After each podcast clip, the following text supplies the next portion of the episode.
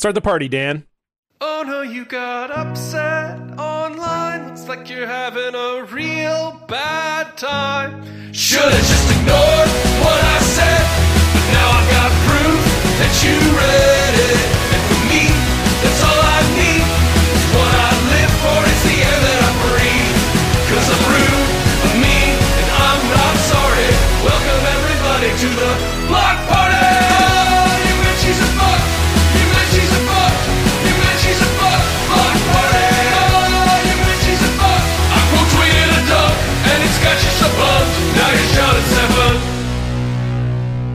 Hello, everybody, and welcome back to your favorite podcast about social media and rejection. It is Blocked Party. This is episode number 118, I think. Is it 118? I didn't Yeah, we usually we usually check before, but that's Usually fine. I check before, and I was just going by feel, but uh, it felt Feel, nice. It feels like 118. It yeah. feels like 118, a great age to be. Uh, I'm John, I'm Stefan.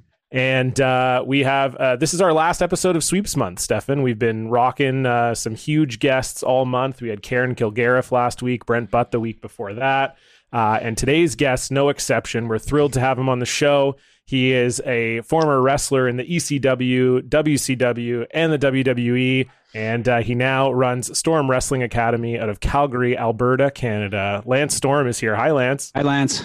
How you doing? I sort of run the academy. I actually closed it. Um, Oh, did the- you? The end of 2019, and I went back to uh, WWE as a producer until the pandemic hit, and now I'm running some virtual coaching under the SWA banner. But the Storm Wrestling Academy school is technically physically closed. Okay, well, so if Oh. you want to learn to wrestle, don't speak to Lance. He's not interested anymore. He's not excited about virtually. Yes, he will give you some I'm- training. I'm, coaching existing wrestlers. I'm not uh, yes, teaching new people. So. I like that. Like I saw, I I was you know looking up uh, your website before uh, we got on the show, and I saw that you do kind of like one on one like virtual coaching and stuff with with wrestlers. What does that look like? Like how do you coach someone virtually, especially now when there's not a whole lot of wrestling happening? Well, the thing is, it's it's once you know how to do the fundamentals and basics, it's more about the psychology and the how and the why and doing it properly. So how I do it is they send me a link to one of their matches, uh, and then I watch it ahead of time and make my notes and critiques on how I think it could have been better and why. And then I send them my notes, and then we book the the Zoom virtual session where we watch the match back together while I explain my take on the match and then answer questions and so forth. Um, so that is sort of the coaching to it because I think those who are fans may not realize the degree of storytelling and psychology behind what we do. And most, even the wrestlers, like to to get this project off the ground. I shared the feedback I had given someone else before I was actually doing it virtually, just that I do for friends or people that I asked and many people in the business were shocked and surprised at the the detail and explanation behind all that went into it so um, it's taking off and doing well and keeping me at least somewhat busy while i stay home for the last year That sounds unreal. have that's you ever really just like have you ever just like devastated someone? Like like you could tell that the way you were critiquing their match, they were just like, fuck me. I am I'm so bad. I'm screwed. no i've been doing this a long time now that i've learned a degree of diplomacy but uh, there haven't been and to be honest i haven't got that many that were that rotten Right. So Yeah. yeah, so you and you can usually find something because that's I don't care how good or ho- how bad you are at pro wrestling. There's stuff you do wrong and there's stuff you do right. Even if it's only one thing you do right and a million things you do wrong, or Yeah. vice versa.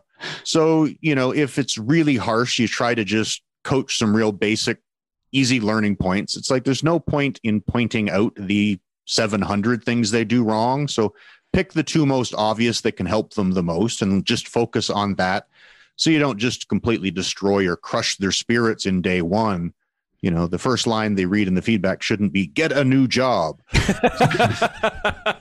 That's the feedback I would give, I feel like. I feel like I would get I mean, I guess I'm a teacher, so I do also know how to give like constructive feedback, but I also feel like wrestling, kind of similar to comedy, I'm a stand up comedian as well. I, I have to feel like there are still quite a few like delusional people out there where, you know, you can sort of see the writing on the wall and it's got to be hard to not just sometimes show them where that wall is located.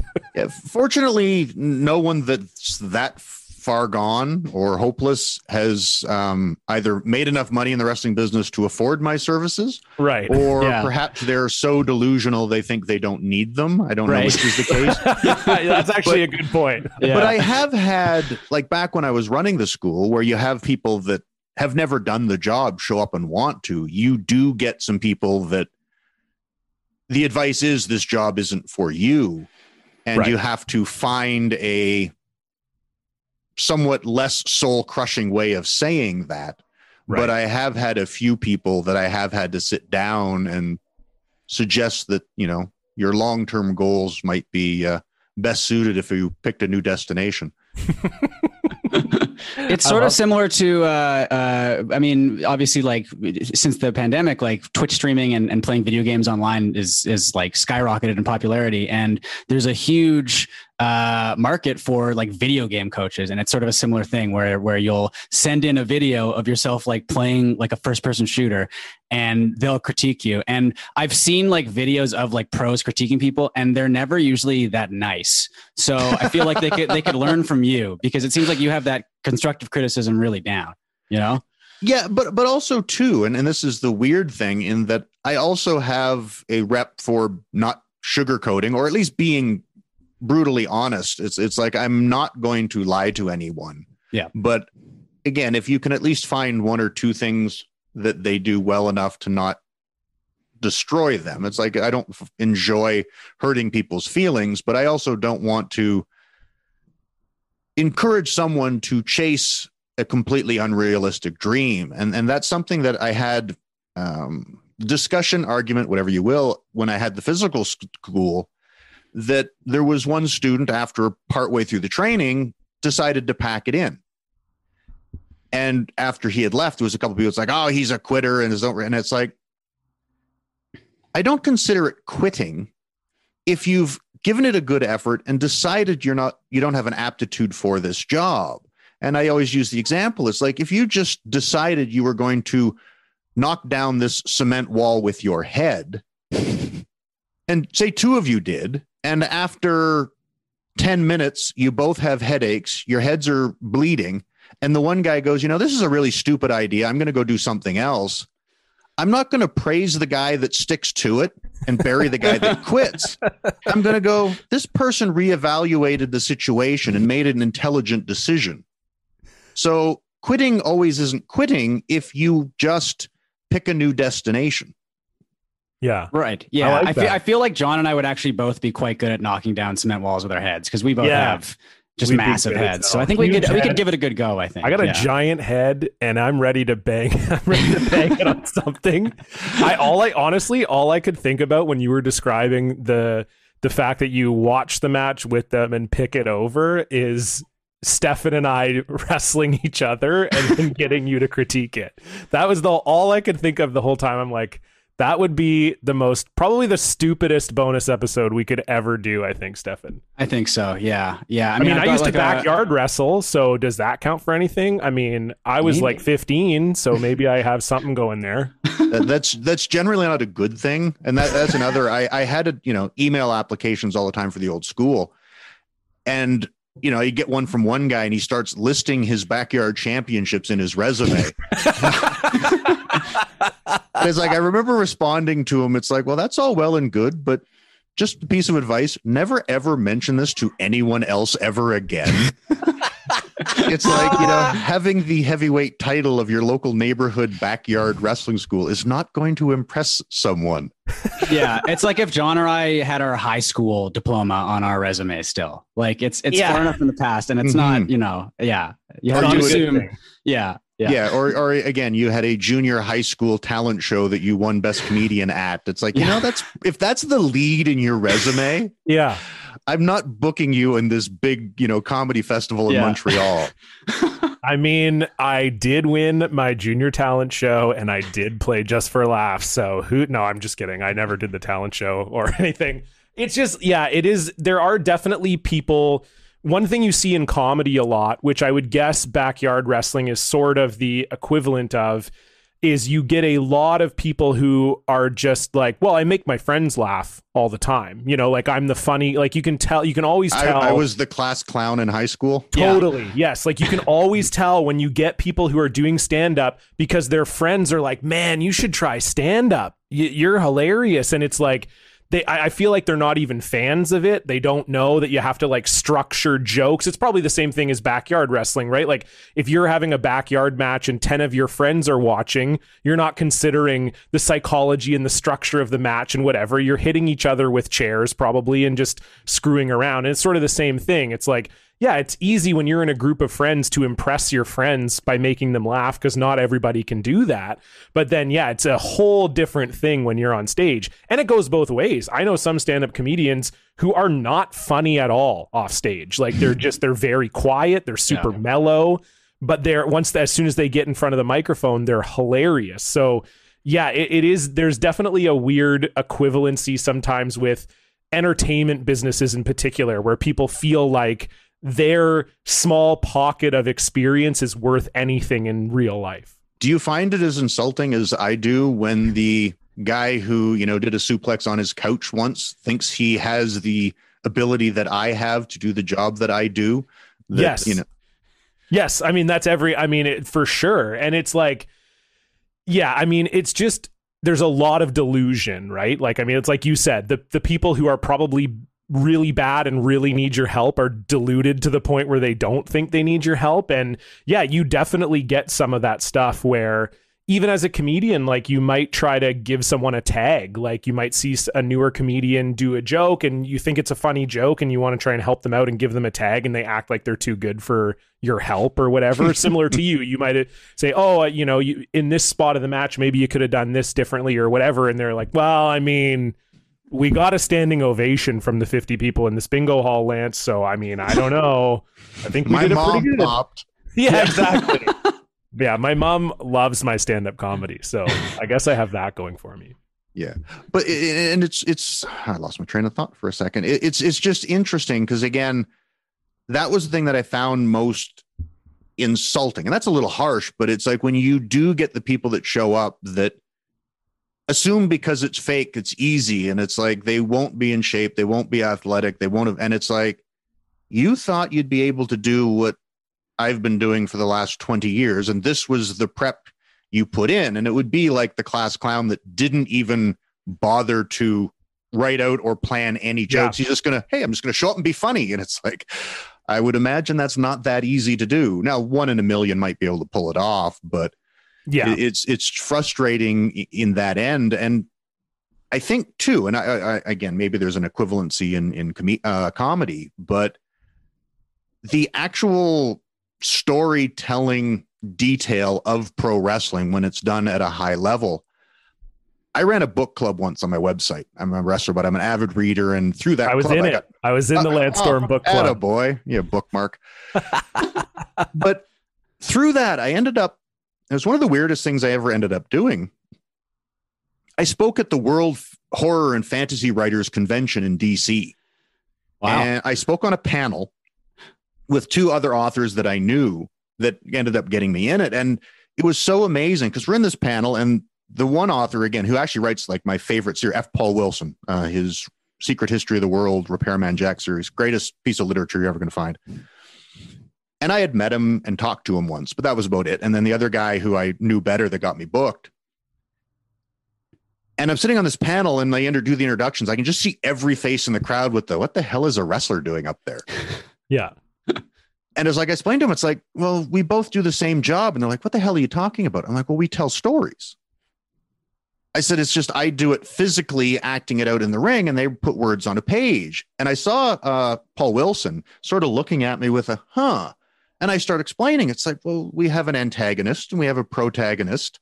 And it's like, you know, you generally structure it with your three act play of you establish your hero, you throw him into peril, he overcomes, and you can just see everyone in the room's face just like dropping. And even the guy, he's like, oh my god, I didn't realize that there was actually details to pro wrestling. I thought it was just guys in their underwear punching each other. And it's like, well, it can be, but it's low That's when. Stefan and I wrestle. It's just Yeah, two guys in exactly. their underwear punching each other. Yeah. yeah and it's like it's still storytelling at its base and whether you're writing a movie writing a book you know doing pro wrestling match it's still you have to engage them somewhat in a journey or there's no end game and then all everyone in the crowd it's like well how do you establish who's a you know your hero and it's like okay well one guy and they're like oh my god there's actually thought process into what you do and i'm like yeah it's a complicated job Stefan, what's the thing that you get insulted about when people try to See, act like they're on your level? I don't know if I have that. I guess like with with like Twitch streaming, it's there's a lot of people who just assume it's like it's like very very easy to do to get online and like play a video game and like keep people entertained and like talk to the chat for like two or three hours, you know, five days a week. And it's harder than it looks. You know, you have to be interesting the entire time. It's essentially a live podcast. You also have to, if you're playing a video game where you know you get pissed off if you lose. You have to sort of like stay in the moment and not let the chat kind of get to you. But the closest equivalent for me is because I'm not really a professional anything. Uh, is like in like a in like a reality show, like a like a, um, a bar rescue, for example, where John Taffer or whoever will come in and be like, all right, here's what we need to do. This is my expert opinion. And then the owner of like the failing bar or restaurant will just be like, well, that's stupid. We shouldn't do that. And it's it's sort of I guess it's a little different because you know they've like invited them into the restaurant to help, but it's, it's the same sort of idea where it's like, which one of you is is the expert and which one of you is running the failing establishment? You know, like who's who's got who's got the upper hand here? It's pretty obvious. But then I guess if people didn't push back against the host, there wouldn't be a TV show. If Well, it was just yes. the person agreeing the whole time, you know. Yes, let's uh, leave it to the pro wrestler to point out that that show is fake. Yes. It's one, one thing too that uh, my wife hates watching television with me um, because as a pro wrestler, you become the the the uh, eternal cynic and point out the the work in everything. And it's like with especially with reality TV because it's like pro wrestling was the original reality television show. Yeah. It was the one that it was a, you know, concocted drama, if you will, that you tried to make everyone think was real, even though it wasn't. And that's what reality television is now. And if you're someone who enjoys reality television, and it's funny because I'm now on the other side of it and I'm completely that asshole smart fan to reality Right. television people, where it's like, I'm the equivalent of the smart fan sitting at the wrestling show with the people enjoying it, going, Well, you realize this is fake, right? yeah.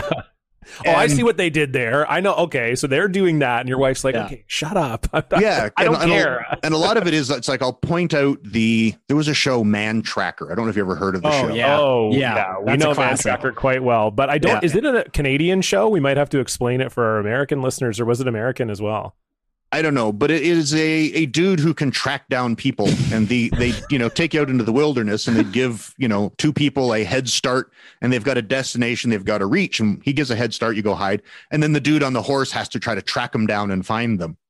And I was on vacation in Ontario with uh, family, and they're watching the show, and I'm just sitting there like looking at it. And like they'll see the, you know, it'll be shut. You'll see the guys that are, oh my God, there's the guy on the horse, and they duck down real low, hoping not to be seen. And I'm like, how's the dude on the horse not spotting the camera crew? yeah. You know what I mean? And my wife's like, shut up. Or he'll see them and he'll turn to run and he'll be running at the camera down this path. I'm like, how did the camera know he was going to be startled and run that way? yeah. And I, I think that's where I get annoyed that they don't bother to put enough effort into the show to even make it believable. Right. Like you Yeah. should shoot it better.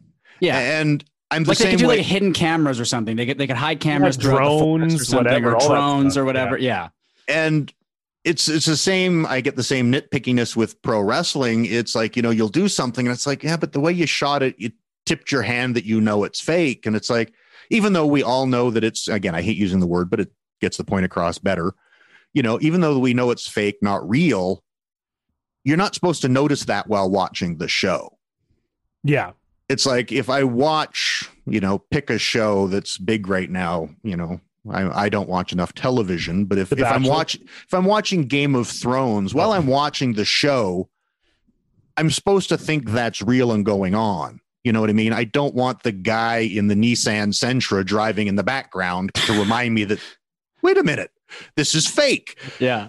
And to me, those situations where the guy's ducking down and it's like there's a camera crew behind him. How's the guy on the horse not see him? It's like those moments ruin my entertainment value. And because uh, if you ask my wife, perhaps I'm a jerk, I point them out when her, she's watching a show. Or again, if my daughter is watching like The Bachelorette, it's just like, oh, you know, this is fake, right? I- And there's I no good, no high spots or good matches. So it's like, what's the point? Like I the whole show's a promo segment. yeah it's it's interesting like how the the production sort of determines how fake it feels too like if you watch hell's kitchen like the american version versus the british version so the british version has like no music stings whatsoever right?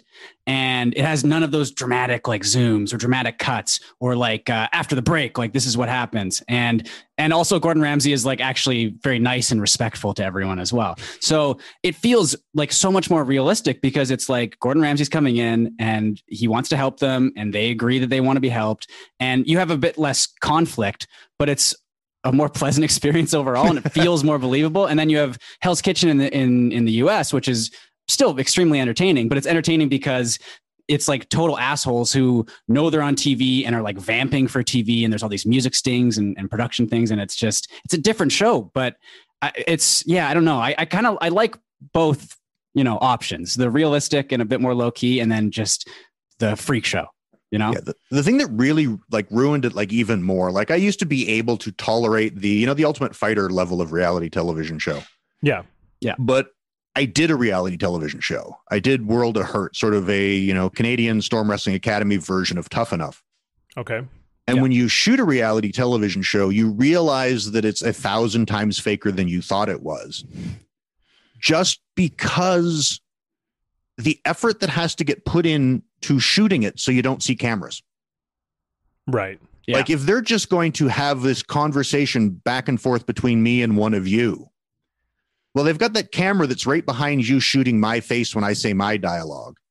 And then they cut to the camera that's obviously off my left shoulder shooting your face during the dialogue. And you realize that this conversation isn't even happening yeah Right. because we would see the cameras if you did. Yeah and then you start realizing that it's not even because I was expecting when I did it, because we're pro wrestlers, we're like, well, we're reality television people. I expected them to do the okay, you're going to be the douche, you're going to be the smart ass, you're going to be the guy that screws everything up.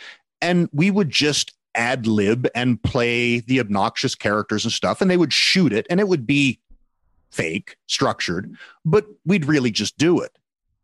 And then when you realize that they can't shoot it that way because they don't want cameras shown, that it's like, it's literally like every scene is staged. You're going to say this so that we can have the camera here when you do it.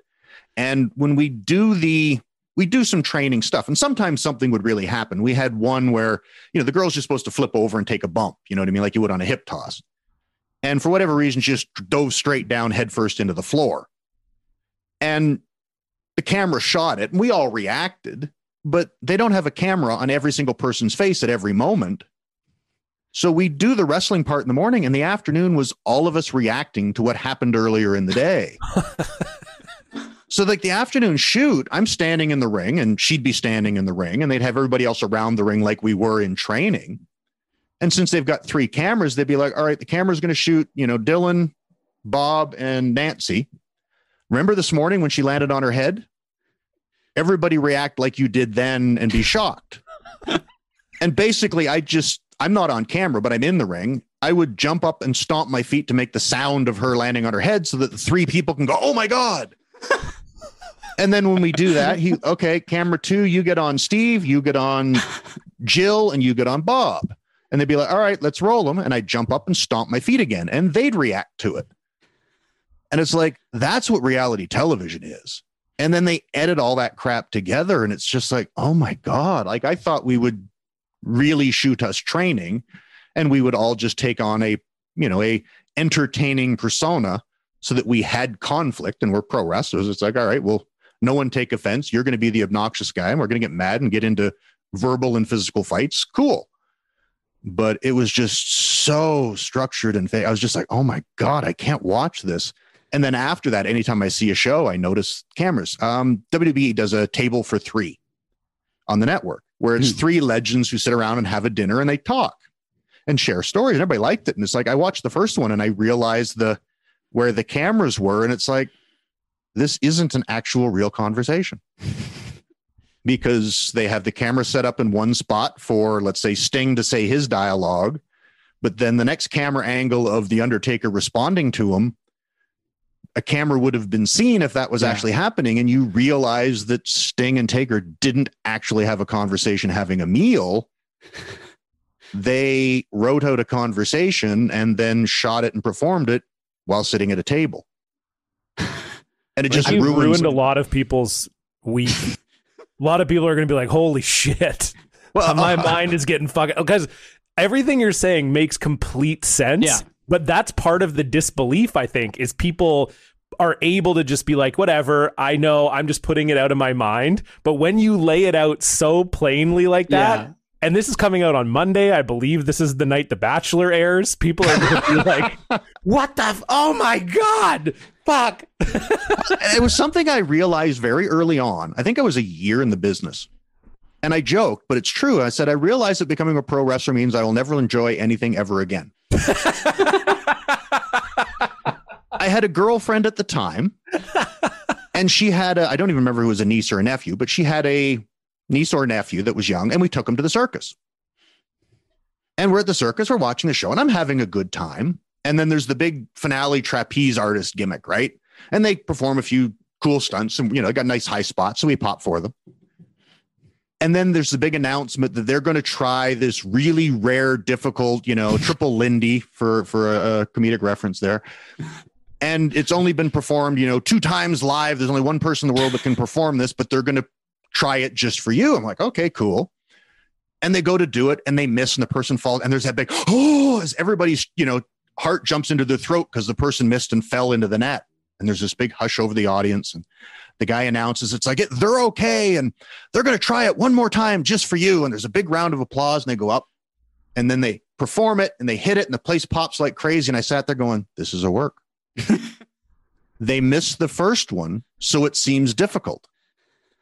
I bet you if i came back tomorrow they'd miss it say they're going to try it one more time just for you. And I realized at that moment, every aspect of my life, I'm going to see the work in it, and I'm never going to enjoy anything ever again in my life. Uh, That's I would probably almost like reading, I guess. That's like kind of the one Yeah. thing maybe you, you doesn't feel worked in such a way where you know exactly what's about to happen. This is just a story, and I'd like to read it, please. Yeah. I'll, I'll buy my Yeah. novels. Yes.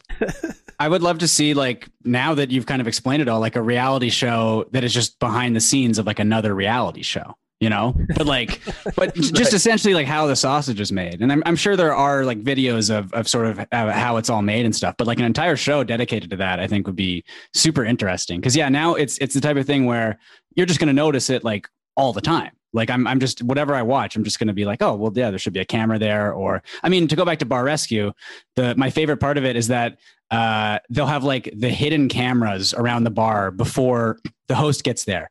Uh, and then the host gets there and everyone's all like shocked that he's there. And they're like, well, did you not see someone? First of all, you can see the cameras. They're not hidden. Did you not see like a camera crew come in and install all these cameras like a week ago and like tell you about it? It's just Plus, you'd also have to sign release forms, Yeah. presumably, and all that stuff. Like, yeah. whoa, John Taffer's here. What the hell? This is crazy. you know, it's it's like every you know home flipping show, home reno show. Like there's always the oh, we can make enough money off this if the flip goes well. And it's like every time they buy it, there's the oh shit, bad plumbing. You know what I mean? Or oh crap, these windows. Like there's always the because it's the three act play that I mentioned earlier with all storytelling. It's like introduce us to the characters and the house, and then there needs to be this oh no disaster that we really hope they can overcome and then in the end they sell it for a bit of a profit and we're all happy again at the end and and that's where again f- through wrestling that you realize that if there's money involved it's worked on some level because if you can make it more interesting or more profitable, you will. My daughter loved the storage wars, you know, where they go bid on the storage things. And it's like, Yep. when it started, I'm maybe they thought, hey, this could be a good show. But at some point, even if they wanted it to be real, you're going to have a string where like five lockers in a row, there's nothing in it of interest, and you just wasted an entire day of shooting and your budget's shot. And you realize that, you know what? If we just took a thousand dollars cash and taped it inside this drawer, it'll be so much bigger payday if, you know, Yeah. Bill tells him, don't buy that locker. It's a pile of crap. And the guy drops like, you know, 500 bucks on it. Oh, you're an idiot. You're going to lose your shirt. And then they open it up and find out it's just a pile of crap. But in the last minute, they pull the drawer open and five, ten thousand dollars cash. The guy's like, ha, I told you I was smart. And it's like, it's just easier and more profitable if you work everything. We I like- the idea that they would go through and be like, you know what though? I bet that dresser has ten thousand dollars in it. Like, eh, like when the other guy gets mad. Well, you remember last week when I found that dresser that had ten thousand dollars in it. I bet there's ten thousand dollars in that box. when we uh, when I worked in Europe for CWA Catch, they had a, they brought a football player over. He had just started wrestling. He wasn't particularly good, and just I don't even know how we started, but we turned into starting to convince him that the NFL was a work, and they just didn't tell him. And he played in the NFL, and by the end of it, he started second guessing it because again, you don't have to smarten up the players. If the coaches are in on it, you can have it. And we started telling things like, you know, have you ever in a practice thought they were running you too hard that you're going to be exhausted in the game and questioned why they were pushing you so hard? It's like they wanted you fatigued because you were supposed to lose that game. and it's like, has there ever been a call where, again, you, you decide you're going to pass or whatever, and it's like you can't believe that the defense read your play so well that they just blitzed and drove in and sacked you? It's like your coach might have tipped off the other coach because you're not supposed to score right now. and he started realizing that even if just one coach on each team was in on it, you couldn't make it a 100% sure thing who won, but you could certainly change your odds of winning drastically by sending in the wrong play or again telling your offense we're going to blitz you so you better be ready for it. And it's like you could do a lot. And again push your defense a little bit too hard hoping someone will get injured or exhausted. It's like it you don't have to tell everybody to fake every spot for it to be a work. And he started i think second guessing whether the nfl was a work or not now I am too. I'll Me be too, honest yeah. with you. I'm like, holy shit, sports are fake. Yeah. Oh my god. Although you know, I already always was go- after watching the Super Bowl. In fairness, so. That's true. Yeah, it does explain how Tom Brady wins a bunch of times. Yeah. Uh, yeah, Patrick Mahomes was hurt. You know, he was hurt in his last match, and now he's limping towards the ring. Oh no, what are they gonna do? You know, oh they're gonna blitz him all game because he's hurt.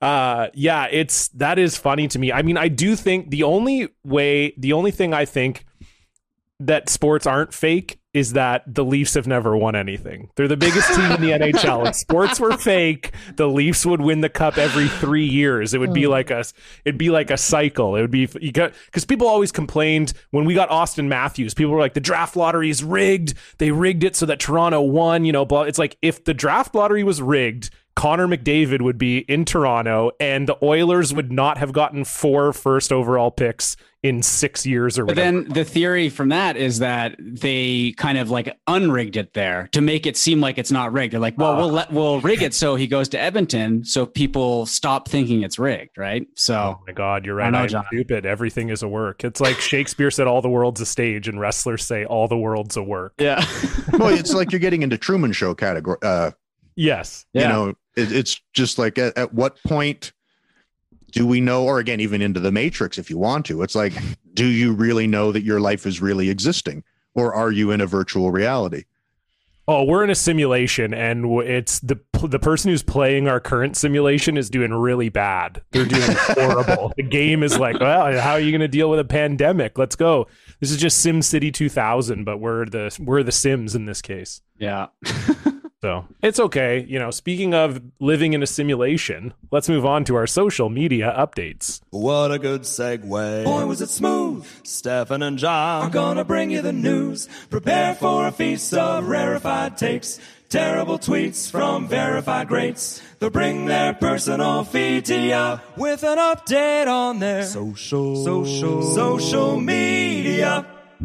Is that a good segue? I feel like that was a That was pretty, pretty good. good. uh, that was Yeah. pretty solid. Uh, Yeah. Lance, we always like to start with the guest. What's going on on your social media? Um, well, tying into what we mentioned early on with my my virtual coaching, philanthropy is going on in my on my social media. Oh, actually, okay. nice to see good people speaking up on social media. Usually, it's the trolls just you know being trolls, but over the last week or two, maybe maybe three, I would actually three quarters maybe now, but overall, I'm getting close to halfway of the virtual sessions that I am selling, having purchased, are by other people for others. And oh, most Oh, nice. are anonymous.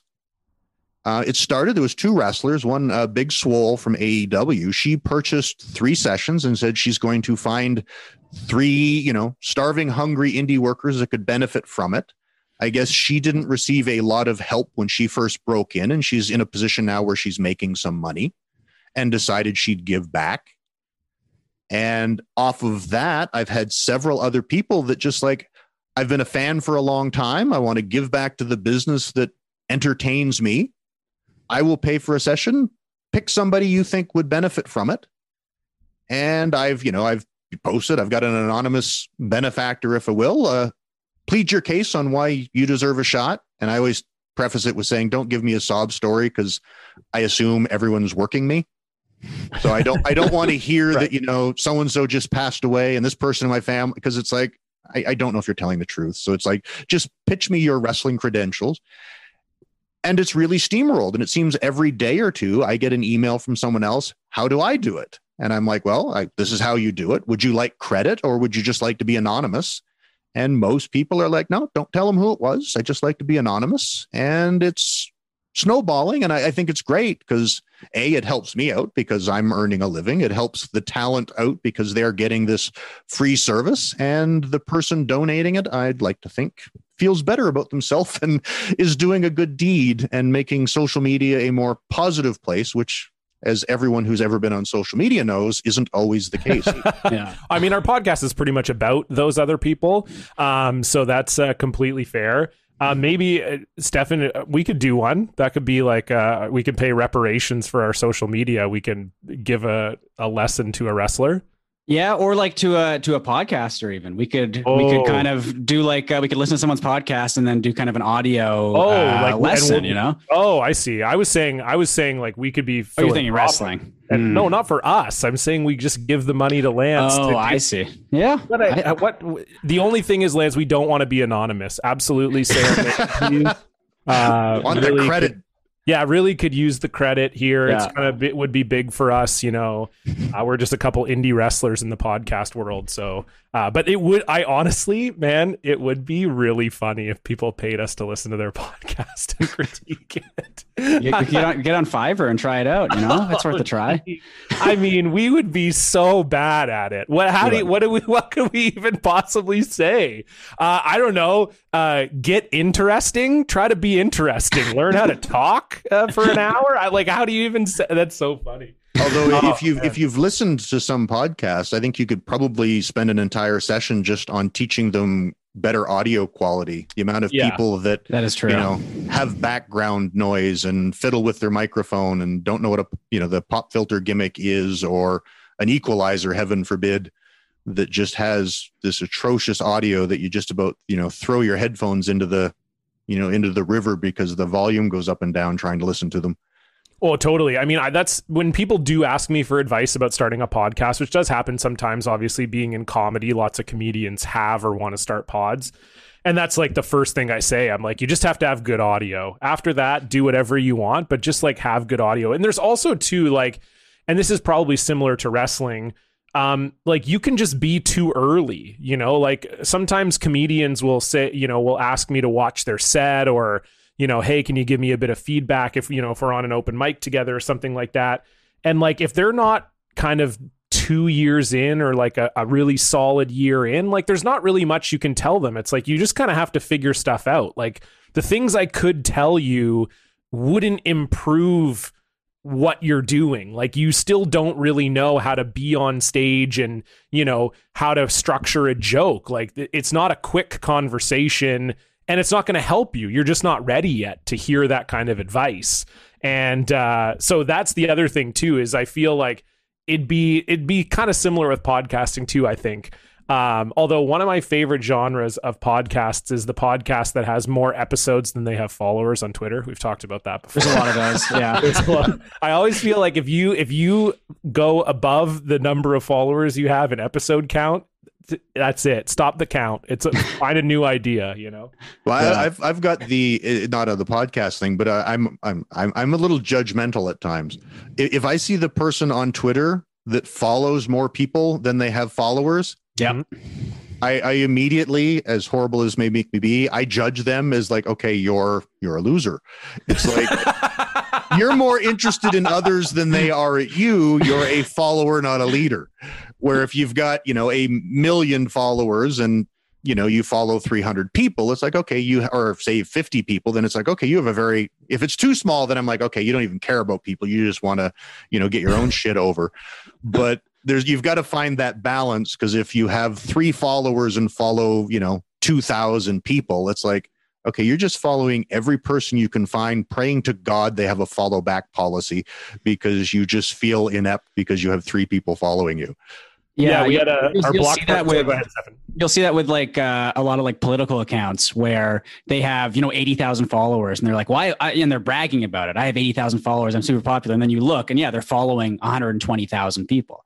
And so it's really obvious why they have 80,000 followers. It's because yeah they're following six figures worth of people. So what did you expect to happen? Shoot, should I do that?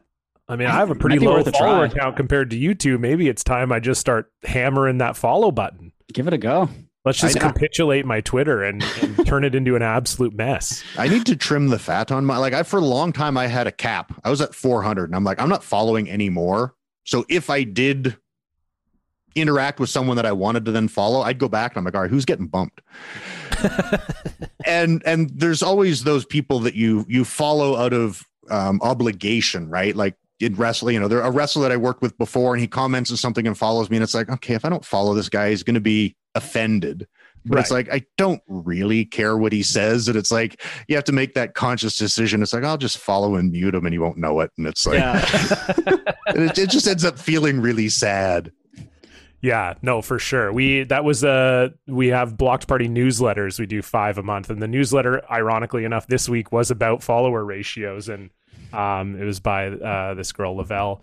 And uh, yeah, I, I definitely can remember when my follower counts were pretty close, and I had to keep an eye. I had to keep a close eye. It's nice when you get above a certain amount, and then you're like, okay, I can sort of just follow willy nilly a little bit here. I don't have to worry so much you know, back when I was like sub a thousand followers, it was a it was a different time. yeah oh man um, Stefan, what's going on in your social media? Well, so my social media update not as positive as Lance's, but pretty funny, I think. Um, there's this uh, this Newsmax uh, TV host called Greg Kelly. Newsmax is like the more insane version of, of Fox News. Oh my god! Um, and Greg Kelly, uh, very strange guy. He's taken to, and you'll notice when we watch the clip here, he's really taken on a lot of uh, Donald Trump's mannerisms in, in the way he talks and actually in the way he tweets as well. He'll do the thing where he capitalizes random words.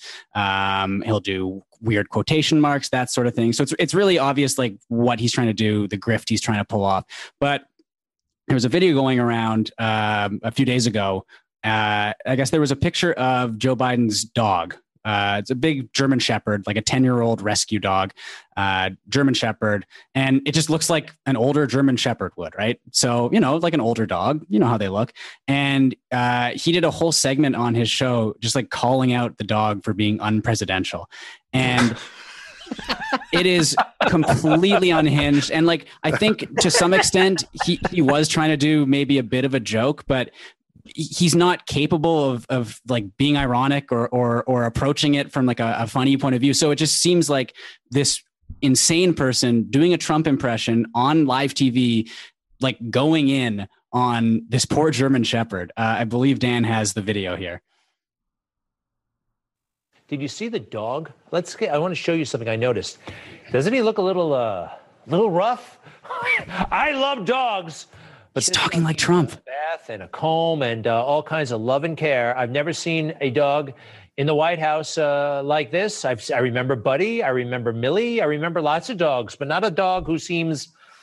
I don't know. I don't know how much love and care he is getting. Let's bring in the historians. I, I'm having fun with this, obviously, but I, I, I do want to talk about some stuff. Craig, Look at Shirley, these two ghouls. Presidential historian Craig, welcome back. And Doug Wead, presidential historian. Doug Wead. advisor Doug George Wead. H.W. Bush. That's the White House where I remember Millie. Millie had like a staff and they really took care of her. Very beautiful dog. This dog looks like from, I'm sorry, from the junkyard. And I love that dog. Not Hey, we born- love the junkyard dog on this No, pod. not. Like, Throwing shade at the dog. No, it looks very dirty and disheveled and uh, very unlike a presidential dog like uh, Millie or Victory or something else in the past in the uh, pre- in the White House. Wow, this is news. Oh, it's Presidential historian. Oh, Biden's dog's too shaggy. It's like, oh Yeah. oh my God. they're The, really the part where he was rope. like listing the dogs and then and then said like we love dog like it was that was very Trumpian. The whole like oh, I No one- remember Millie and Buddy and Victory and l- listen we love dogs we love all dogs but Yeah. this dog we hate this dog it looks like shit No one loves dogs more than I do. yes exactly I, I, although I want the lineup now, I want Millie and the other dogs in a lineup to see if this dude can actually pick them out. Because I remember Millie, and I remember it's like, no, you don't. Put a lineup of dogs. presidential dog I've ever seen. I mean, just carried herself unbelievably well. Had a staff. I'm like, it's not a good thing that there's a staff for the dog. Yeah, I think what's really funny too is that like Trump famously hates animals and did not have a dog in in the past four years. Didn't have a pet at all. Like one of I think one of the first presidents in like a hundred years to not have a pet uh, in in the Oval Office. Because can you imagine him just like petting a dog? Like it's just it's just never going to happen. Um, and yeah, if, if if you haven't seen the picture, uh, if you're listening and haven't seen the picture of the German Shepherd, like I I can't emphasize enough how much it just looks like a regular German Shepherd, like a long-haired German Shepherd. It's a nice looking dog. It's it's Uh, it's unhinged. I just looked it up, and there were only three presidents in history to not have a pet while in office James K. Polk, Andrew Johnson, and Trump. oh my God. And he said that uh, he, so yeah, this is from the Washington Post. Trump, the first president in a century with no dog, explains why. Quote, I don't have any time. Although, as a dog person, I'm extremely content and happy knowing he doesn't have a dog That's true. Yeah. because I, I you know, it would get less attention than than Eric does. he said he said uh so it said the the explanation came amid an extended riff about the superior abilities of German shepherds to sniff out drugs being smuggled across the border. You do love your dogs, don't you? Trump said as the crowd whistled and cheered. I wouldn't mind having one, honestly, but I don't have any time. How would I look walking a dog on the White House lawn? Uh, the supporters seated behind the riser Human? apparently thought that he would look great with a hound or two because they stood up and clapped, but Trump wasn't having it. I don't know. I don't feel good, he said. Feels a little phony to me. A lot of people had told him to get a dog because it would look good politically, he added, but he hadn't felt the need because that's not the relationship I have with my people. Oh my God. You I know, got he'd be- dumber reading that just then. So you know for he'd be that the guy stuff. that had a dog he'd have to get the most manly dog like he, he wouldn't Yes. be caught dead walking a small dog Yeah. You're so right. Oh yeah, he'd have like a Great Dane, but like uh, he was he's the biggest Great Dane ever made. He's there's he's great. Uh, he's huge. He's the best. He'd have one of the uh, the Italian mastiffs that are all just like Those- pure muscle, you know, those The king, corso, gimmick yeah Yeah, exactly. Or one of the dogs that keeps getting uh, mistaken for lions in a Chinese zoo, the Tibetan Mastiff. If you've seen that one, I mean, it, I it looks it looks like a lion or a bear. But now I'm picturing Trump just getting like pulled across the White House lawn by just this massive dog. Um, I'll just say one more thing, which is um, obviously you could tell he was doing. A, a, a Trump impression, whether he's doing it on purpose or not, he's he's absorbed enough of Yes, of totally. Trump to, to start talking like him. But yeah, like I said, he posts exactly like him as well. Uh, his most recent post today fake news pushing pro Biden false narrative again, and that's in all caps, that Joe, in quotes, saved Champ and Major's lives because they were rescue dogs. Wrong. Joe bought Champ dog from a breeder. Major came from the Delaware Humane Association, a no kill facility. Neither dog was on, and then in quotation marks, death row. I, I mean, just totally nuts. It, it, it's, you know, he, he knows what his grift is and he's on TV. I guess it's working, but this is another instance of everything being fake because he's, he know he has to know like this is a bit he's doing right it's uh it's so insane if you get the chance go look at his twitter because it's just completely nuts and also if you look at his earlier posts from like a year ago he was tweeting i don't want to say normally because it's not normal at all the stuff he's posting about but it's you know uh normal syntax i'll say um so at some point he made the conscious decision to start posting like trump uh and it's really weird. And that's my social media update. John, what do you have? Well, uh, I got a few things. First of all, uh, you know, we're deep in the podcast now, but Lance, I do have to, before I get to my social media update, mark out slightly because uh, when I was 12, I was a huge wrestling fan and uh, a huge fan of yours. And I emailed a lot of wrestlers when I was a kid. That was like a big thing that I did. I was a big like, oh, Chris Jericho has his email address on his website. Oh, I'll send him a note, say how much I like him, whatever. And I, I must have emailed, I mean, I don't know, 30 wrestlers at least. And uh, you were the only wrestler who ever responded to one of my emails. And it was really cool. And it meant a lot to me when I was 12. So thank you for that. Thank you for Uh, making me feel old. You're welcome. Hey, I feel it too. I'm 35 and uh, I've got like a lot of teachers coming. I'm, I'm at that age now. I mean, I started teaching pretty young when I was 23, but I'm really at the age now where like f- my former students are starting to come in as teachers. And you're just like, oh my God, this is all over. Um, it's also tough being a teacher because when you turn 30, then you're dead. You might as well just be a dead person to them. So, um, so that's a tough one too. But, um, but yes, anyway, it was very nice of you to respond, and, and I appreciated it when I was a, a child. um, but my social media update today is is from today. Um, and we're recording this on Saturday. And the NHL is currently undergoing a, a real debacle at Lake Tahoe. They uh, they're trying to do an outdoor game because they normally have the Winter Classic every year, which is where they put the ice rink in a football stadium. It's outdoors. It's this whole spectacle. Obviously, with fans not being allowed in stadiums this year, they didn't do it. So their solution was to build an ice rink on Lake Tahoe. So they went to the golf course that's on Lake Tahoe, built a rink overlooking the lake itself. Beautiful, idyllic setting. Um, but the game got postponed. Uh, they finished the first period, and then the ice was in such bad shape because it was much hotter out than they anticipated that they canceled the game. Uh, but mine is not about that specifically, but it is about one moment where they said that they wanted to pay tribute uh, to Lake Tahoe's finest, uh, finest men and women, uh, you know, in in uniform, and they cut to a Lake Tahoe firefighter who was like saluting the camera, and then the name bar came on, and his name was Dusty R. Gooch the gooch. the gooch.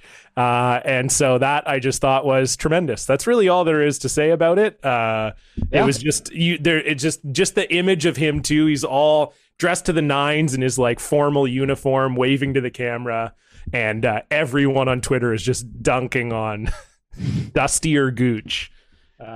Tough times out there. So neither Yeah, of you have I a mean, comment. You're like, well, okay, there's not much more. I mean, that's that's a hell of a name, you know. what Hell can I of a say? I respect it. Yeah. hell of a place. Uh, and let's move on to our hell of a block tale. What did you tweet? You brought receipts, Blocktail. Woo! No longer can see their post. It's a Blocktail. Woo! You probably deserved it. It's a Blocktail. That was very good. Was it? I feel like that was clunky. That No, felt no. like a clunky No. transition to You- me. you no, that nailed was it. good. You Okay, nailed it. sweet. Uh, Lance, uh, what do you? This is the the part of the show where you tell us about a, a block situation. You you already have shown that you're very adept at social media by knowing how to use the mute function. Uh, but uh, what uh, what do you have for us in the in the way of a block tail?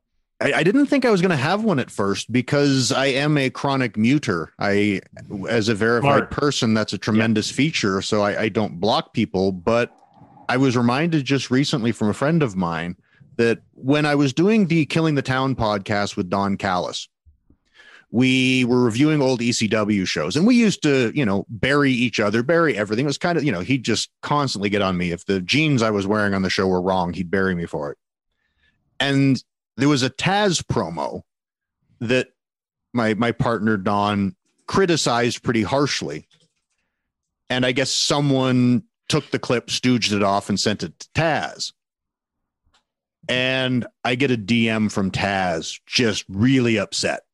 Just this, you know, longer than some of the novels I've read. and I'm just like, it's like I had nothing to do with this. I was like, what? do you-" And it was like, all right, fine. And and then a few weeks later, another buddy of mine's on, and it was when Taz on his radio show had mentioned that he thought the the Ronda Rousey loss to Holly Holm was a work.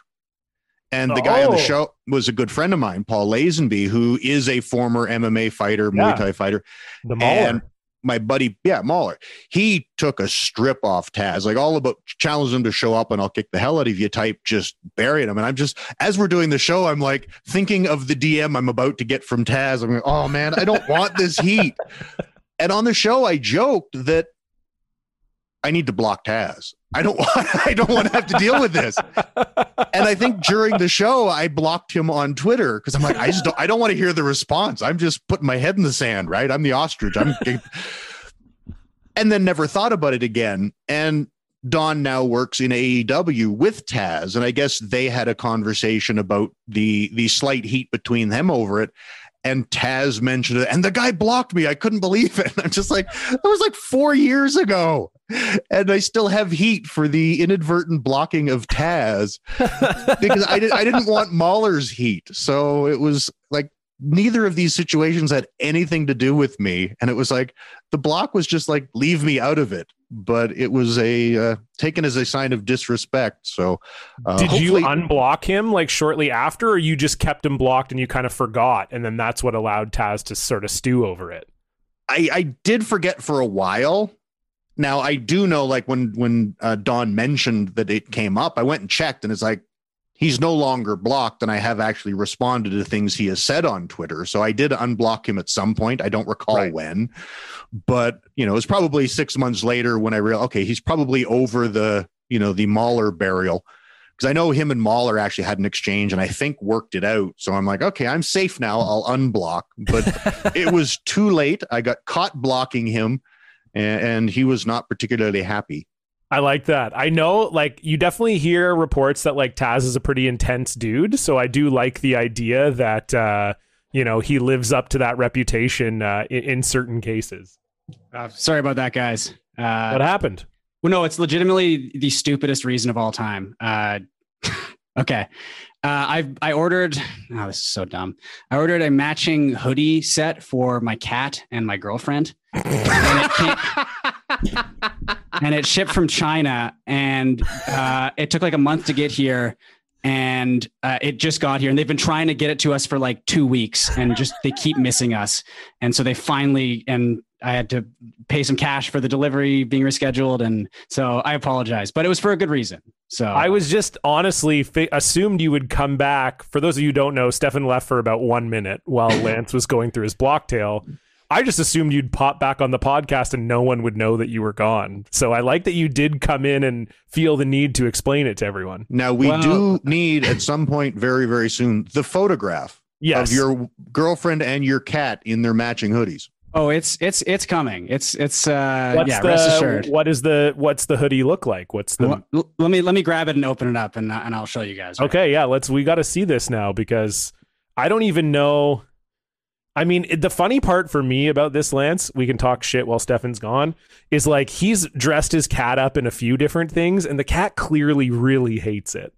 Everything like clearly, like you can even see in the photos, like the cat is like, "Get this fucking Santa hat off my head, or I'm gonna lose my mind." I, I hope his Oh I hope his girlfriend has the same expression with "I can't believe he's dressing me like his cat." dude, that is incredible. I know. Kiki's Uh, gonna yeah. hate it. Oh, she's not gonna like it at all. Well, you Yeah. could hear you kept your headphones on. I didn't even know that you kept them off. Oh no, I could hear you. Yeah, I was talking shit about you. I was like, shit. oh man, that's so funny. Uh, that's good. I mean, Irene will like it, so that's really all that matters. I mean, it was it was her idea, obviously, you know. But I went along with it very quickly. I didn't Oh, I really got take you. I thought this was like a so- present type situation where you had to like. No, she knows all about it. She's Oh, okay. she's thrilled. She's very excited. Yeah. okay, good. As long as she's happy, I'm happy as well. Uh, we have a great listener block this week too. Uh, this one comes in from Blair, and this is a this is a fun one. Uh, so my friends and I have a running joke about how it's dumb that there are so many college football games and how they always have corporate tie-ins. We followed a bunch of the ones with weird names like the Poulan Weed Eater Independence Bowl and the Bad Boy Motors Gasparilla Bowl. But the one that was the biggest joke to us was the San Diego County Credit Union Poinsettia Bowl. We noticed that no one ever commented in any way on any of their updates, and we decided they needed to be shown some love. So we would pepper each post with questions about our favorite San Diego County Credit Union Poinsettia Bowl traditions and would share recipes for traditional San Diego style County Credit Union Poinsettia Bowl bean soups. They quickly went from getting zero comments to me and my buddy discussing our favorite San Diego County Con- County Union Poinsettia Bowl games, uh, which was the 2007 game where Utah beat Naval Academy 35 32, to our favorite MVP of the game, Skye Dawson of TCU, the 2011 MVP. Whoever was running the page eventually blocked us all because I guess they were afraid to feel valued, but I don't think it's a coincidence that this bowl game ended its glorious run shortly thereafter in 2016. Uh, so That's a very good bit. very good bit. We love that, Blair. Thank you for sending that in. If you want to send in a listener block to Blocked Party, you can do so at that exact email address, blocked at blockedparty.com. It does take Or- a lot of guts to have five followers and block them all. I we can only agree with that exactly. Uh, you can also fill out the form on our website if you have a block. You can also head on over to Patreon.com/slash Blocked Party, where five dollars a month gets you access to three bonus episodes every month, plus a live show. And uh, we've got a big week coming up. As we said, it's BP Sweeps month. We've got Trivia Party Four with the Doughboys, uh, Mike Mitchell and Nick Wiger coming out this week. We just recorded that today, and it was a lot of fun. And then coming up on Sunday, February 28th, we've got our BP live show. Uh, Stefan and I are are bringing on the other two uh, cameo disruptors. This we're I think you know us and them kind of were the around the first people to really use Cameo for nefarious purposes. Uh, Bradford Evans and Nick Sorelli are going to join us on Sunday, and that's because it's a Sunday. Uh, the show's going to be starting a little early, 8 p.m. Eastern, 5 p.m. Pacific. So hopefully, uh, we'll see you all there for that one. We got lots of great stuff over on our Patreon. You can check that out. You can also follow us on Twitter and Instagram at Blocked Party Pod. Rate, review, subscribe to the show. That's all good stuff. Lance, we always like to finish off the show with a top three suggested by our guest. What do you have for us, please? Took me a while to come up with this. I'm coming up with three strange, bizarre, strangest, bizarre places you've been that you never thought you would have. Oh, Oh, okay. And my I my like this. And Okay, again, we'll start with your number three, Lance. my my number three is India. Okay. I, I went there with WWE, and it was so strange for me in just the dichotomy of the place because we're staying in probably the nicest hotels I've ever been in in my life. That just everything is marble, and it's just this incredible place with pools and fountains. And then you look out your hotel room, and you literally see people walking through the dirt stopping, dropping trow, and like taking a dump just on this side of the path that they're walking on.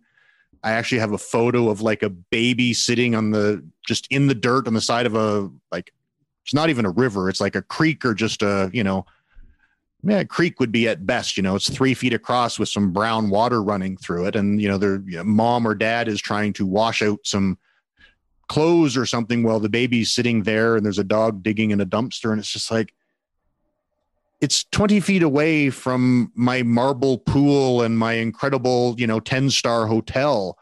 And it was just such a bizarre, weird place that it's just you're either super rich or super poor. And even the one wrestling show was outdoors.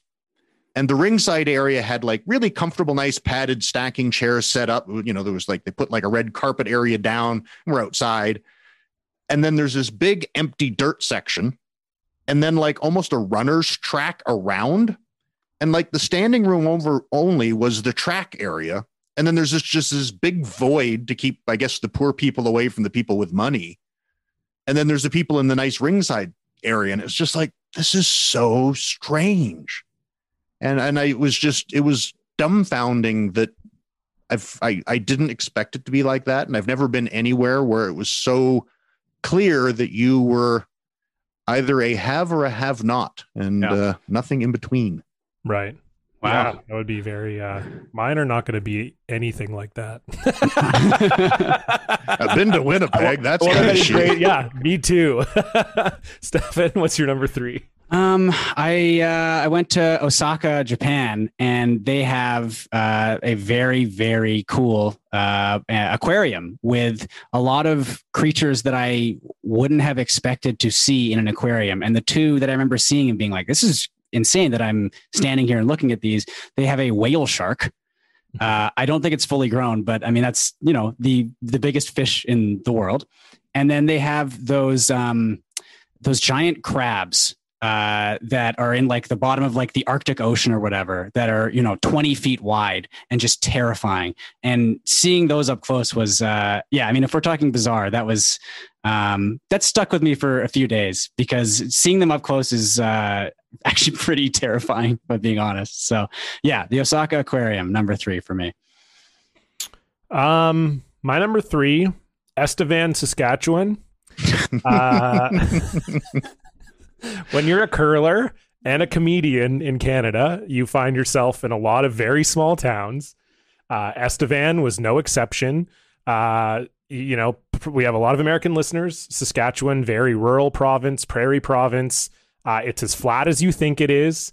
Estevan, not a good place uh, to be. And there's a lot of very t- many towns like that in Saskatchewan, just small. You you can see them two hours before you get to them. Uh, just a wild. I will say one crazy thing, and Lance, I mean, I know I'm sure you've driven across Canada lots before with wrestling.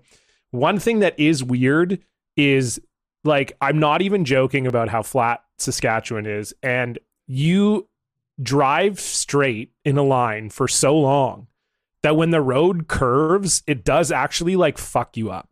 Like you're like, I don't even know. Like I remember we were going to Estevan because it's about two hours away from Regina. So we flew to Regina and then drove. And I was just driving for an hour without moving the car. Just str- just straight, didn't move the steering wheel at all. And then there was like an S curve in the road, and it like disorients you. You're like, oh, oh my! It it's it felt like I was driving again for the first time. Really blew me away. So, Estevan, my number. That's my number three. All right, That's I'm, your I'm number gonna, two. I'm gonna have more exotic location. You, uh, Lebanon. I did a tour of Lebanon in 1992, and the thing that there's the story about getting there because there was a ban where Americans couldn't go into Lebanon at the time, and they flew us all from Calgary to Dallas because we all met in Dallas, and then we flew from Dallas to London because you couldn't fly directly in there, but we had to have separate tickets because even your ticket couldn't have gone through the U.S. So we had to claim our bags, go to a new ticket counter at Middle East Airlines, and pick up a brand new ticket. And I kid you not, I have no idea how this shit worked. I was given a boarding pass that said Cairo, Egypt on it. And I asked the person there, it's like, but we're going to Beirut. And it's like, yeah, we know. I'm like, but my boarding pass says Cairo, Egypt. It's like, yeah, don't worry about it. Don't worry about it. We're, we're going to go to Beirut. And I'm like, okay. You know, there's the whole crew of us. And when they called the flight, I'm like, this isn't, and it's like, just get on the plane. I'm like, okay. And we got on the plane and we landed in Beirut. I have no idea how or why. And again, it was so bizarre because this was, you know, it's a war torn country. The the five star, I'm finger quoting for those who who can't see me, five star hotel that literally across the street was like a cement bombed out building that had a tank parked in the bottom area of it. And it's like, I've got photos of it. I'm just looking out my window and it's like this dilapidated cement structure that just has a tank right there. And it was so bizarre that this was normal living conditions for people. Like I had never been to the Middle East before. And it was crazy. And war started breaking out. We were in Tyre. And the last show in Tyre, there was a guy, he was maybe 20 yards away from me. I heard a gunshot go off. I saw him fall down. I proceeded to look for a rock to crawl under. And the security guys rushed us out and they threw us on the bus and they got, you know, people hanging out the windows with guns and shit as they haul us away to our hotel. And it was a very scary, bizarre time in Tyre and Beirut, Lebanon. Wow. And that was your number two. number two. Okay. Uh, Yeah, but I'm like, holy! I haven't been outside of North America, so I'm just like the wor- I'm the worst person to do this game. That was unreal. I was on the edge of my seat. wow. Okay, Uh, Stefan, you're just, number just two. a teaser. My number Just one is teaser. in Canada. Oh my god, I know I my, can't. my wait. number Oh, okay. one is in Canada. Okay. Okay. all right, All right. I like that. Um, my top two are both kind of the same area. Uh, and uh, number two was uh, I went uh, skiing at this mountain just outside Quebec City. And I say mountain, it was like, you know, one ski hill, very small. But the Yeah, thing I keep- remember Keep in mind, it- I'm from Calgary. That's just a hill. yeah. but uh, it was. Uh, I, I I guess this is this is bizarre for me because I've I've lived in Vancouver my whole life. It doesn't get that cold out here. I think with wind chill, it was below fifty or close to it. Um, to the point, and, and we had uh, like I, I was staying with like a, a billet family at the time, and they they were like, oh, we you know we love going skiing. We're gonna make a whole day of it. We get there, we go for one run, and you know the family that is from Quebec City is like, no, we're we're completely done. I think, yeah, with wind chill, it was close to like minus fifty two. It was unbelievable uh, how cold it was. Uh, I've I've never experienced anything like that. Um, I mean, you guys are from cold parts of Canada, so that's really you know probably nothing. But for me, Well, it's a not Vancouver nothing. boy, it's not Minus nothing, 50 is Minus not 50 it's is always something. I don't Yeah. care where you're from. yeah, exactly. yeah. So it may have been it may have been felt like minus 50 on the weather thing. I don't know the exact number, but it was unbelievably cold to the point where I, I felt like I was going to die just being outside. Uh, so that's my number two. John. Okay, my number two. Uh, you know, Lance, you said a place you never thought you would be. So this is kind of just like a specific place that I stood that was very confusing. Uh, I got offered a comedy show about it's probably six years ago now. This this uh, woman had seen me at a different comedy show. Um, and, and said, oh, you know, my I work for this company and we have a, our annual like meeting of sales reps and it'd be awesome if you would uh, come and, and do some comedy. So I said, sure. So we sort of agreed to the terms, and she's like, "Oh yeah, it's going to be at this hotel in Vancouver." And I'm picturing like, "Oh, there's all these sales reps. It's going to be in like a conference room or something." And then like about a month out, she's like, "Yeah, so we kind of changed our mind. We sort of think we want you to like roast everybody uh, here, like everyone that works for the company, and which is fine. I don't mind doing that." So I was like, "Yeah, okay, I can probably do that." So she sends me a Word doc uh, with pictures of everybody that works at this office and just like telling me the like shitty things that these people have done that I can pick on them for, or like how bad they look or whatever. And Be like, oh, this guy's oh, this guy's really tall. Make fun of him for being tall, you know, or whatever. And then uh, she was like, yeah, so it's at the River Rock uh, Hotel and Casino, and it ended up being in the presidential suite. They had just rented out the presidential suite. So I am just, which like sounds nice, but the presidential suite is meant for like two people, not for 30. So I had to just mingle at the party for like an hour. And then it was just like, okay, everyone gather around. John's going to just roast you now. And so that's how I found myself standing on top of the hotel room steps while 40 people all sat in a living room type area. And I had an iPad in front of me with all their pictures and personal info on it. I'm just like, hey, Jeff, fuck you. Uh. Wow. It's like like one we're of not those too thin skinned. yeah i was too young. Like i think i was just too young to like it or too new in comedy to understand that like that's not a gig you should take. I just was like oh whatever. Sure this sounds like it would be fun. And like it's not i didn't even do poorly. Like i got laughs and stuff. It was just such a weird experience because also too there's like there's no lighting there's no microphone. So it's just literally it's like if if the three of us were sitting in a room like it was that type of intimacy. Um yeah it was not enjoyable. Uh, lance you're number one. My my number one, Iqaluit in Nunavut. Oh, I on really want to Baffin go to Nunavut.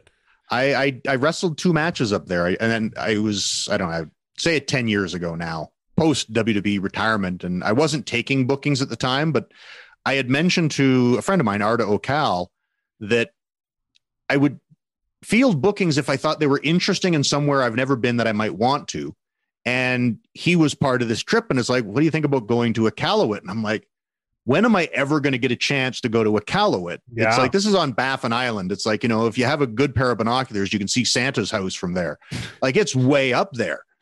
So I, I took the trip and we flew from Ottawa up to Iqaluit. And it's it was so bizarre because you're above the tree line, so there's no trees. Like it's literally like rocks, snow, and then you know water. That's it. You're just on a rock island with you know snow, and the architecture is different. Like the airport and the schools look like they were built out of like giant Duplo because they don't have a lot of windows because it's not insulated enough for the temperatures that they get when it's awful. And it was so strange and so bizarre because you're up there. And the one thing that really struck me, there was a guy that would drive us around and show us different places. And there's the road to nowhere that just goes off to nowhere. But the satellite dishes on the side of the houses pointed down. And I'm looking, going like, what the hell? And he explained that the majority of satellites tend to orbit around the equator. And when you're that far north, your satellite dish has to point at the horizon, not up into the sky. Wow. Like it's oh you're still God. technically pointing at the sky, but you're pointing down at the horizon because that's where all the stuff is. You just point it straight up. It's like there's Oh no God. satellites pointing straight up, and it was just like my mind just exploded. It was like we're so far north that if you look up into the sky, they're looking in a completely different direction than I ever looked anywhere else on the planet when I looked up, Yeah.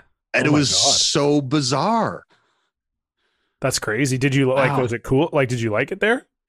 Well, it was a neat experience, but like there's nothing there, Yeah, right? There's the school and there's the one hotel that we stayed at, but like there's not anything there. Like it's Right. incredibly isolated, you know, small. They did have a Tim Hortons, thank God. of course. I, I, I, I frequented the the Tim Hortons. I was so happy when I found out there was one, but it was it was really strange. It was a once in a lifetime thing to go up there. I'm so glad I did, but it was bizarre. And I've heard it's like crazy expensive up there too, right? Because they got to ship everything up there. So just like eating basic meals and stuff like that is is really costly. Is that the case? Yeah, because everything would have to be flown in. And I also, Yeah. too, I thought it was so bizarre for the people there because you can't get out and experience anything else. Like Right. if you live in a small town in Saskatchewan, it's like at some point in time you can borrow your dad's car or your buddy's car, and it's like you could drive to Regina. Yeah. But it's like you're on Baffin Island. It's like other than being able to afford to buy an airline ticket and fly to Ottawa, it's like there's nothing in between. You, you can't go to another community that's a little bit bigger. You have that little community on a rock, and that's your entire world until you're able to fly and go somewhere. It was just, it was Yeah. mind boggling and it was really, really educational. I'd love Wow. to go. That's really go cool. Sometime. The mixed curling championships were there like eight years ago or so, and I really wanted to win that year because I thought that would be, like you said, kind of just the one excuse I could have to get up there, but I didn't win. So, so, Well, so I so I remain eventually. un- Nunavut. Uh, Stefan, what's your number one? Well, mine also involves ice and snow to some extent, and it was uh, during uh, the the carnival in Quebec City in I guess every February, and they have the Ice Hotel, uh, which is an entire hotel made out of ice. I didn't stay there, but we went there for like uh, you know an hour or so just to kind of visit, and it's very surreal. Uh, walking through like a huge building made of ice, going to the bar, having a drink, um, and I mean, I I, I sort of wish we had made Lance go last, but uh, but a hotel made out of ice, I think you know, all things considered, fairly fairly neat, fairly interesting, um, and probably something I'll never do again uh, or have the opportunity to. So uh, yeah, that was that was very cool. Well, you had an ice hotel and giant crabs. It sounds like a fun life. Yeah, it's not Yeah. bad. Yeah, John. My life isn't nearly as good or cool, you know. I'm just like, oh, where, where are these like horrible small towns I went to?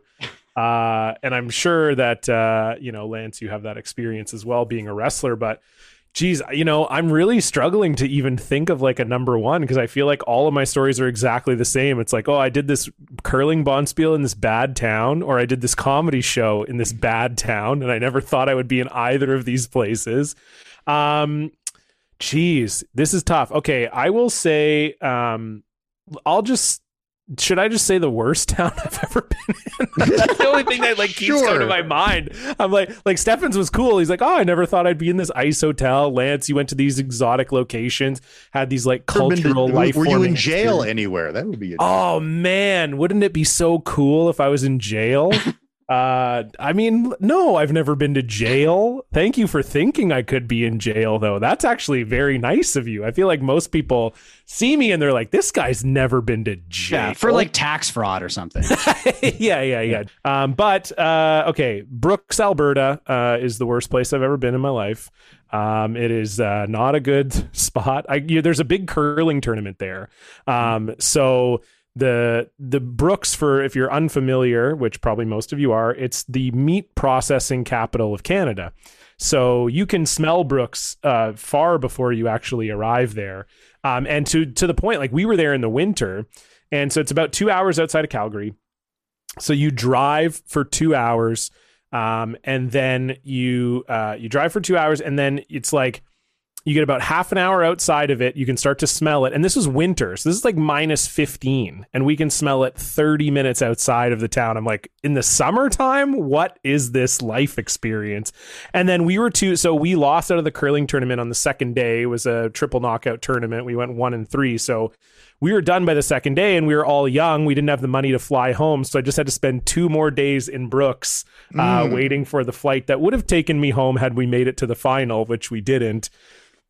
Pardon me. Uh, so yeah, we'll just say that. I just, it's not even that crazy, but just a place I never thought I would be for any reason. And then I went back there three more times because Yes. it was one of the biggest curling tournaments in the world at the time. So the great aroma, top three, Lance. Uh, The aroma I- I- of death and slaughtered animals. Yes, exactly. Have you been to Brooks? I've driven through it. Yeah. Yeah, yeah, of course. Nightmare. Um, Lance, uh, I mean, this was a this was a blast. What a treat to have you on the show. Thank you so much. Uh, before we go, is there anything you'd like to plug? Um, follow me on Twitter at Lance Storm, and there's information on my SWA virtual coaching if anyone's interested. Pinned, pinned at the top of my profile on my Twitter account, and that's all I need to plug. Fantastic. Awesome. Thank you, Lance. Thanks everybody for listening. We appreciate it. Again, you can head on over to patreon.com slash blocked party and donate to the show if you like it. Uh, you can follow us on Twitter and Instagram at blocked party pod, and we'll see you back here next week with a huge announcement on March 1st. So strap in for that one. Should be good. Uh, we'll see you next week. Bye. Bye.